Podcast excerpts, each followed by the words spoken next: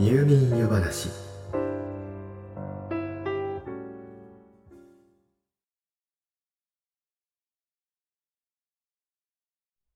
あなたは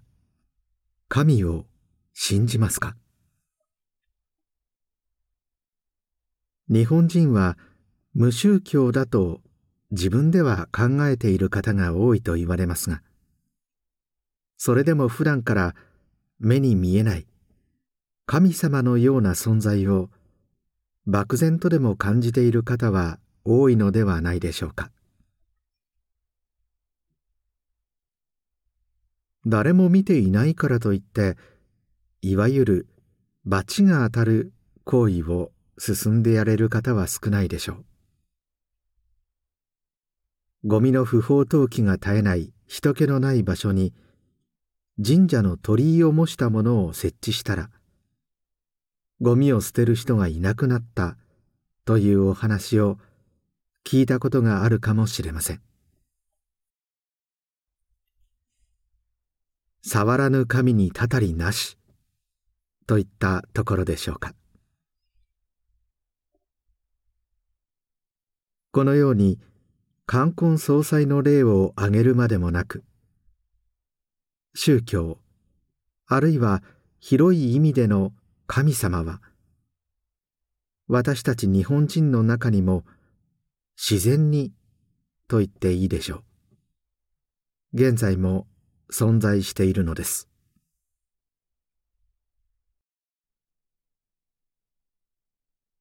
というわけで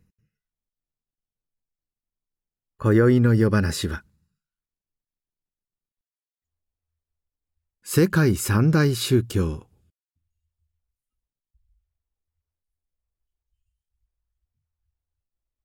21世紀の現在。世界中の多くの人々が自らの神を信じて生きています。そしてその人々の考え方や表現にはその宗教の教えが深く影響を与えています。ですから信仰の強弱という言い方が適切かどうかは分かりませんがそれに応じて程度の差はあるにせよ自分以外の人の考えや価値観を理解するのにその人の信仰している神や宗教を理解することは一つの有効な手がかりになると言えます。この世には見方次第ではそれこそ星の数ほどの宗教がありますから。それらすべてを理解することは難しいかもしれませんが。少なくとも世界三大宗教と呼ばれるようなたくさんの人々が信仰している大きな宗教のその基本的な考え方や成り立ちぐらいは知っておいた方がいいでしょう。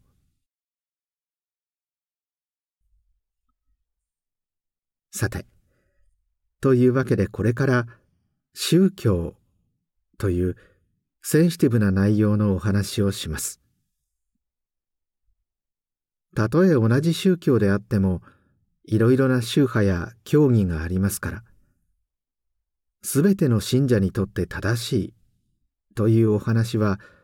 存在しないと言えます。ここでそれぞれの教えのすべてをお話しすることは到底叶いませんしそもそもその力もありませんから。今宵のお話はあくまでその概要と捉えてください。またできるだけ偏りのないよう気をつけてお話ししますが万が一不快に感じられる部分があってもそこに特定の宗教や思想を貶めるというような意図は全くありません。そのあたりどうぞご理解の上お聞きいただければと思います。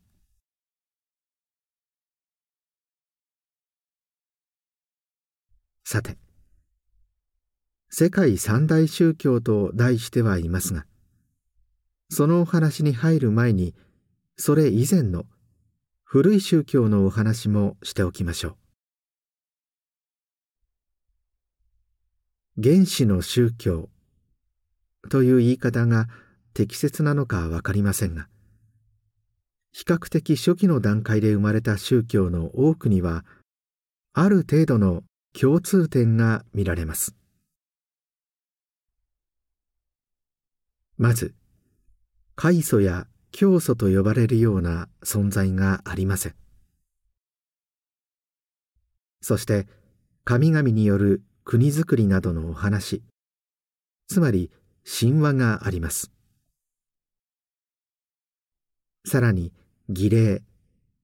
つまり結婚式や葬儀といったセレモニーやお祭りがありその宗教の価値観がその集団を結びつける役割を果たしている。といった点です。これら原始の宗教は基本的に多神教です。つまり絶対的といえる唯一無二の神は存在せず複数の大抵の場合たくさんの神様が存在します。日本の神話には何々彦や何々分けといった八百万の神が出てきますし日本の仏教にも何々菩薩や何々如来といったたくさんの仏様がいます。日本神話のアマテラス大神やギリシャ神話のゼウス。北欧神話のオーディンなどはあくまで主神。つまり主な神でその神話には他にもたくさんの神々が登場しています。これらに対して現在も世界的に多くの信仰を集めている信者数におけるトップ2であるキリスト教やイスラム教には神様は一人しかいません。これを多神教に対して一神教と呼んでいます。一神教も細かく言うとその神様の存在しか認めないという形と他の神様の存在を認めた上で特定の神様だけを信仰するという形がありますがキリスト教やイスラム教は基本的には前者と考えていいでしょ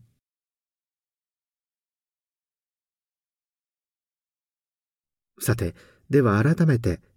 その意味では比較的新しいと言える。世界三大宗教のお話をしてまいりますがまずは前提としてこの三大宗教という呼び方。具体的にどの宗教のことを指しているかお分かりになるでしょうか？そう。一般にはキリスト教イスラム教そして仏教を指してこう呼んでいます。しかしこの呼び方には実は少し注意が必要です。単純に信徒の数で言えば3位には仏教ではなくヒンドゥー教が入ります。その数はおよそ11億人とされていておよそ5億人の仏教徒の倍以上です。ただヒンドゥー教は主に人口が多いインドで信仰されている宗教で世界宗教つまり世界的な広がりという意味ではローカル感があるかもしれません。ヒンドゥー教はバラモン教という最初にお話しした原始の宗教に属するような宗教が元になっています。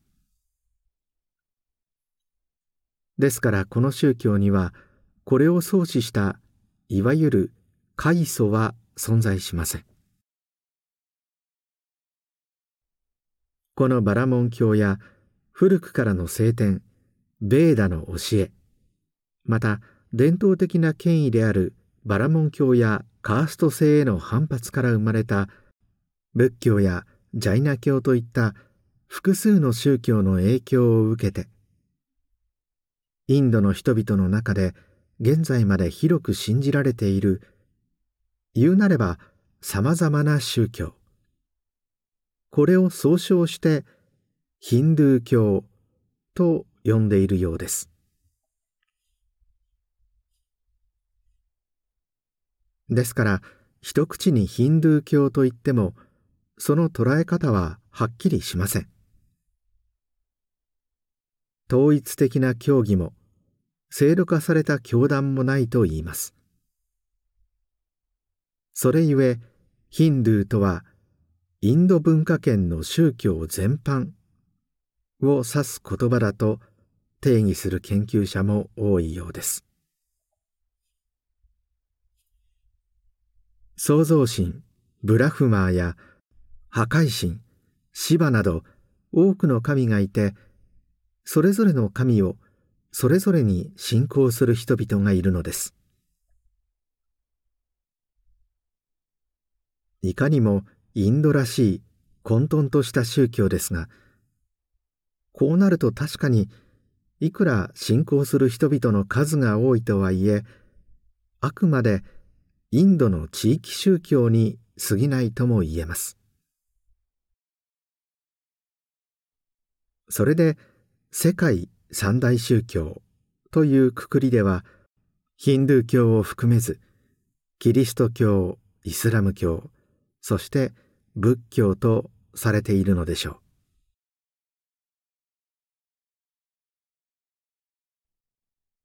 う。さて先ほど少しお話に出てきたようにインドの伝統的な宗教バラモン教への反発から生まれた仏教はですからインドが発祥の地です。しかし仏教はイスラムやヒンドゥーを掲げる勢力の信仰によってその地では衰退を続け19世紀の末頃にはインドではほぼ消滅したと考えられています。現在ではインド以外の地域中国や日本またタイカンボジアをはじめとした東南アジア地域ミャンマーやラオスといった国々で主要な宗教となっています。ご存知のように仏教の開祖はお釈迦様ことゴータマ・シッダールタ。釈迦という呼び方は彼の出身部族シャーキアから来た呼び方なのだそうです。仏教の語源ともなっているブッダという呼び名は目覚めた人という意味から来ていますいわゆる悟りを開いた人のことを指す言葉ですね。仏教徒のことを英語ではブッディストと呼びます。仏教はブッダの教えに従い悟りと下脱を求める宗教だとされます。ブッダはこの世に生きることを苦しみと捉えましたそして修行によって悟りを開きそこから解放されようとしたのです宿泊という言葉がありますがこれは仏教でいうところのすべての人が生まれてから死ぬまで経験する八つの苦しみから来た言葉です。簡単に言うと生まれること老いること病気になること死ぬこと愛する者と別れること。会いたくない人に会うこと。欲しいものが手に入らないこと。そして食欲や性欲などに執着すること。の8つです。生きることは苦しみであり輪廻転生というサイクルの中で人は生まれ変わり苦しみ続ける。この苦しみを終わらせるために悟りを開きこのサイクルから下脱。つまり抜け出して涅槃と呼ばれる生死を超えた境地に至る。これが仏教の目的と言えるものです。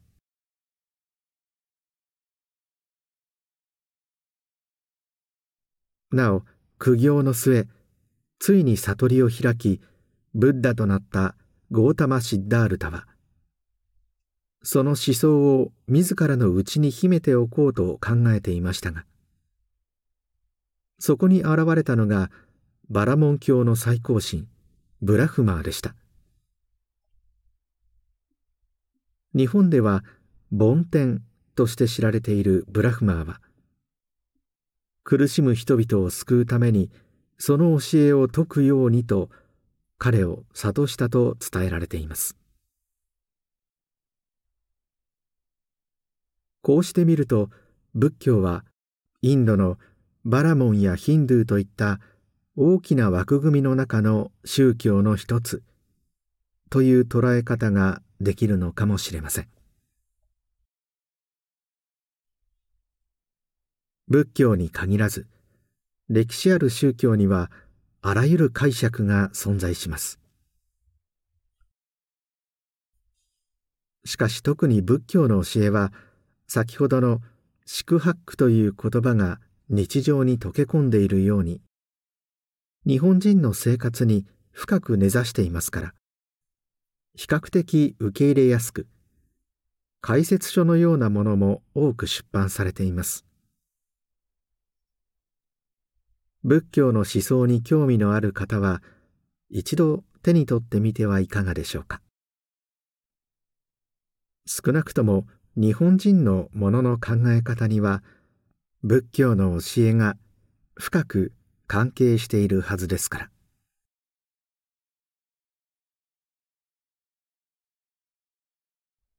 さてここまでお話ししてきた宗教は多神教。つまりたくさんの神様が存在する宗教でした。しかしユダヤ教に源流を持つキリスト教イスラム教といった現在世界で最も信者の数が多い二大宗教は一神教です。つまり絶対的な存在である神は唯一無二の存在とされているのです。ユダヤ教ではこの神をヤハウェと言います。日本語ではエホバと呼ぶことも多いようです。このヤハウェに選ばれた民がすなわちユダヤ人ということになります。ユダヤ人の定義には幅があるようですが基本的にユダヤ教徒となればそれはユダヤ人であると考えていいようです。ユダヤ教はユダヤ民族の原始的な宗教が源流ですから明確な階層は存在しないとも言えますがモーセが神の意志である実戒を石板に刻んだのが始まり。と捉えれば創始者はモーセということになるでしょうか。この実戒の最初に記されているのが神が唯一の存在であることです。つまりヤハウェ以外に神と呼ばれるものは存在しない。ということになります。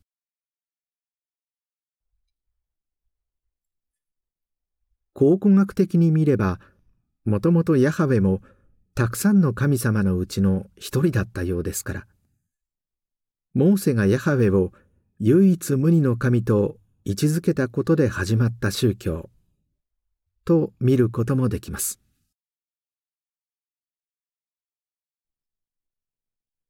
ユダヤ教にはタナハと呼ばれる聖書があります。これはイスラエル民族が歩んできた歴史物語とも呼べるもので有名なアダムとイブやノアの箱舟の物語などが収められています。仏教では人は死ぬと生まれ変わりまた苦しみながら生きなければならずそこから抜け出すために悟りを開くのが目的ですがユダヤ教では終末論と呼ばれる考え方が基本になります。この世界は終わりに向かって進んでいてその時にメシアつまり救世主が現れ神が最後の審判を下すのです。ここですでに死んだ者もよみがえりすべてが明らかになり民は救われ人類の歴史は完成し神の国が始まるという思想です。その終末の日に向かって神の意志である実戒に従い日々の生活を慎むことが基本です。このユダヤ教から生まれたのがキリスト教です。イエスを救世主として信仰する宗教でイエス自身はユダヤ教徒です。ユダヤ教での救世主メシアをギリシャ語でクリストス。すなわちキリストということからもわかるようにイエス・キリストとは救世主イエスという意味でキリストは聖つまり名字ではありません。聖書には旧約聖書と新約聖書がありますが旧約聖書はユダヤ教の聖書と同じものです。つまりイスラエル民族の物語。一方の新約聖書はイエスの弟子たちによるイエスの物語です。ですからユダヤ教徒にとっては真も旧もなく聖書はタナハ一つだけということになります。ちなみにご存知とは思いますが旧約の訳は漢字を見ればお分かりのように翻訳の訳ではありません。約束の訳です。神との約束を意味します。イエスはユダヤ教を改革しようと活動しますが、ユダヤ教幹部たちに睨まれ、十字架にかけられて処刑されてしまいます。その後、埋葬されたはずのイエスの死体が消えていたことなどから彼をメシアつまりキリストだとして弟子たちが布教活動を始めました。つまり宗教としてのキリスト教を創始したのはイエス自身ではなくその弟子たちということになります。これがキリスト教です。ですからその教えの多くの部分はユダヤ教と同じもので神は同じ神ですし終末論や最後の審判といった考え方もほぼ同じです大きな違いはイエスを救世主として認めるかそうでないかでしょうキリスト教ではイエスを神の子であると考えるのが多数派です。この父と子と精霊を三位一体としてこれをすなわちゴッドと呼ぶのだそうです。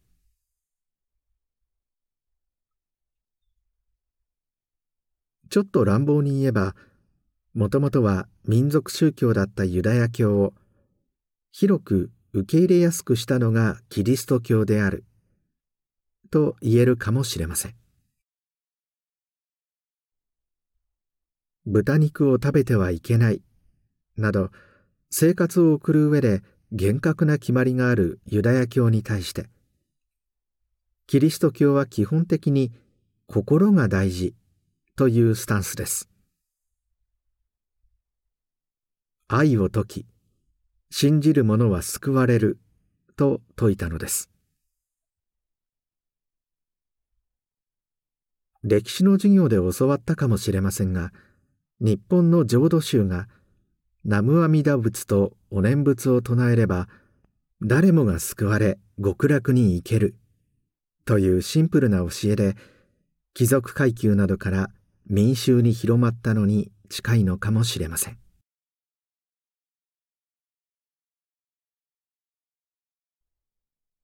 さてユダヤ教キリスト教の流れを受けて続いて登場したのがイスラム教です。創始者はムハンマド。日本ではマホメットと呼ぶこともあります。唯一の神であるアラー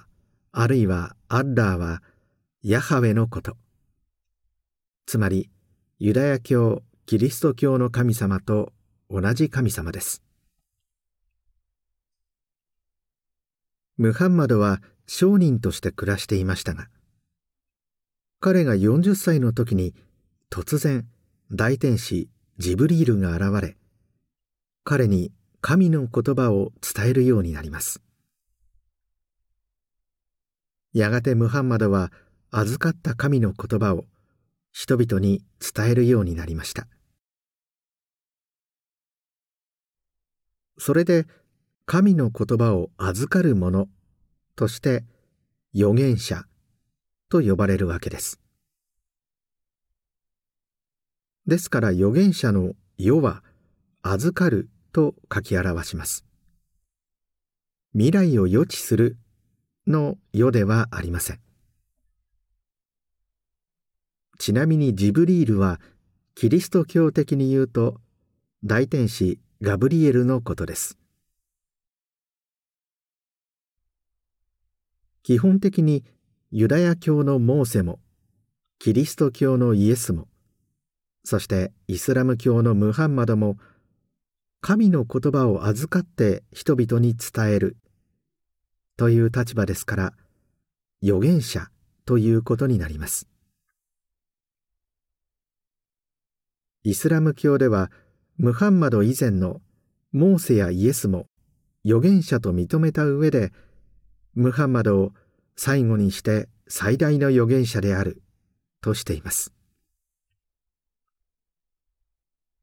ただし絶対的な存在はあくまでアッラーのみであり人間であるムハンマドの存在をイエスのように神の子とはしていません。ですからキリスト教における十字架のように偶像を作ってムハンマドを崇拝するようなことは禁じています。ムハンマドの死後彼の伝えた神の言葉をまとめたのがコーランと呼ばれる聖典です。またムハンマドの原稿つまり生前の発言や行いをまとめたのがハディースでコーランとともにイスラム信仰のベースになっています。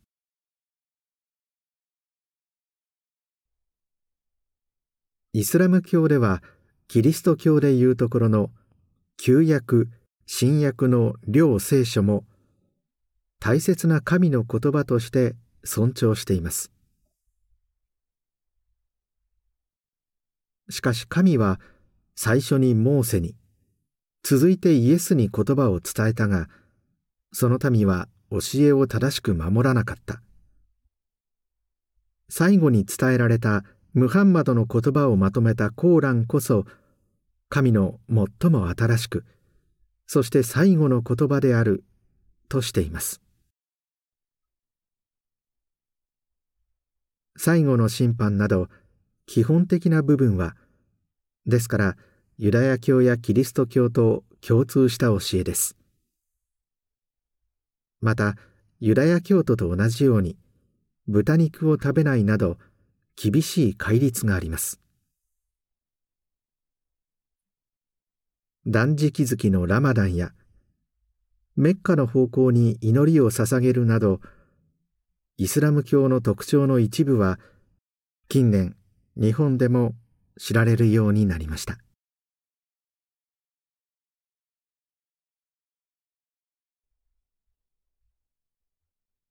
さて本当に駆け足でしたが世界の三大宗教についてお話ししてまいりました。日本人には一神教というのはなかなか理解しにくいかもしれません。多神教の宗教でも砕けた言い方をすれば一番偉い神様というのは存在します。ギリシャ神話のゼウスのような存在です。しかしそれ以外の神様例えばポセイドンやアテナを信仰することに問題はありません。自然なことです。日本の仏教でもこの如来様にはこんなご利益がある。こちらの菩薩様はこう。お地蔵様もありがたい。と感じることにあまり違和感はありません。そもそも一つのお寺には大抵たくさんの仏様がいます。しかし一神教にはただ一つの神しか存在しません。つまり他の神は認められません。ですからその信者にはある意味選択肢がありません。つまり理屈の上では他の神を信仰する異教徒は間違っている。と見なさざるを得ないわけですから。歴史的に見るとそれによる争いが絶えなかったと言えます。しかし一方で唯一の神のもとでは人は皆平等だという考え方がありますから止める者は貧しい者に積極的に寄付を行い助け合うといったことはキリスト教イスラム教ともに自然に行われます。それに対し多神教で最大の信者数を誇るヒンドゥー教などではカーストなどの差別的な制度が未だ認められているように。平等の意識は比較的薄いと言えるでしょう。先ほどさらっと多神教にも一番偉い神様が存在すると言いましたがいかがでしょう？あなたも特にそこに違和感を覚えなかったのではないでしょうか。それを自然に受け入れる。つまり神様に序列があるということは人間にも序列があるのが当たり前だとそういう考えに至るのは決して不自然なことではないのかもしれません。古代から脈々と続くこの宗教という存在は現代でも決して軽視できるような存在とはなっていません。無宗教を辞任する私たち多くの日本人の中にもそんな何らかの価値観が根付いているはずです。それは分かりやすく日本人教の聖典に書き表されてはいませんから。より意識しにくくそして深刻だと言えるのかもしれません。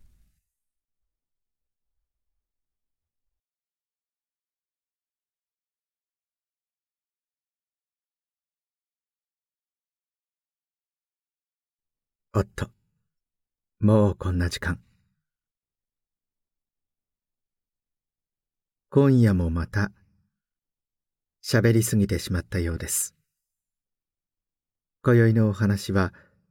この辺りにしておきましょう。よろしかったらまた明日の夜お休み前の時間にいらしてください。まだまだお話ししたいことがたくさんありますから。それではおやすみなさい。どうぞ。良い夢を。